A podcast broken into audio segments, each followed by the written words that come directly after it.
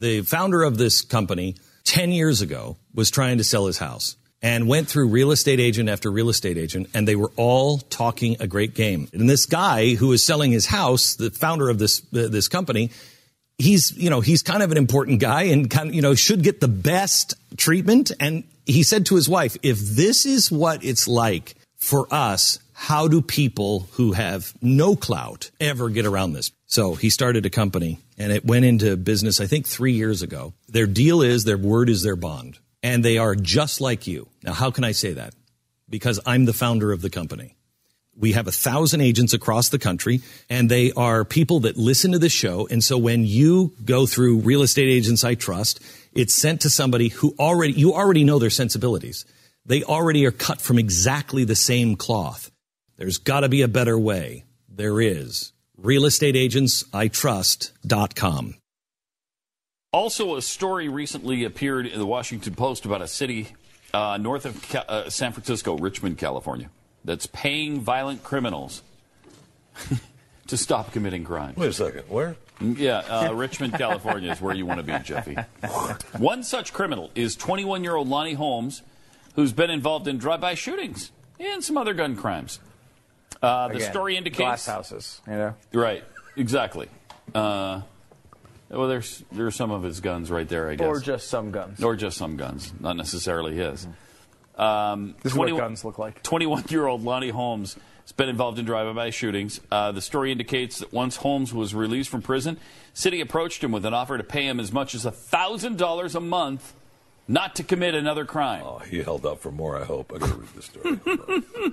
Not only does Richmond pay its criminals, it's also paying its ex convicts to be mentors to other violent offenders. Ah, that see, is that's a good unbelievable. Is it? sure. These city paid mentors generally operate apart from the police uh, to maintain trust between them and the violent criminals. Often they withhold information from the police. Uh, at least twice, the report explains. That may have uh, that may have allowed suspected killers in the stipend program to evade responsibility for homicides. Ah, it's gonna- I mean, look, you're not going to. It's gonna happen. You're not going to get charged with every I mean- homicide you commit. Mentors equal priest. What is said to them is Sacrosanct, right? they can't repeat that Sacrosanct. anywhere. It's incredibly not even close to true. Uh, Oh my gosh! Mentors don't equal priests. Uh, This is other why- cities want to try it as well. Uh, Miami, Toledo, Baltimore. First Brilliant. up, Washington is going to try it. It's brilliant. Um, and it's kind of an amazing thing. I mean, it- you know, I, there are certain areas where you think maybe we do have to try something different. I don't know if this is the answer though. I'm thinking no. I'm thinking no. Jeffy, I couldn't disagree with Pat Gray more. What a surprise! well, I mean, it is one of those things, Surprise. good and evil, right? Yeah, I mean, right. it's kind of Right. in the order c- sitting I closest. mean, I think that they weren't paying him enough. A thousand a month. Yeah, it's only twelve. Not to Come on. commit crimes? Not to kill Come on. people? Come on. you're a bad criminal if you're, if you're taking that deal. Right? Yeah, right. You're terrible. I'll at take I'll take a, you know, maybe a thousand a month to what? Not kill somebody? Okay.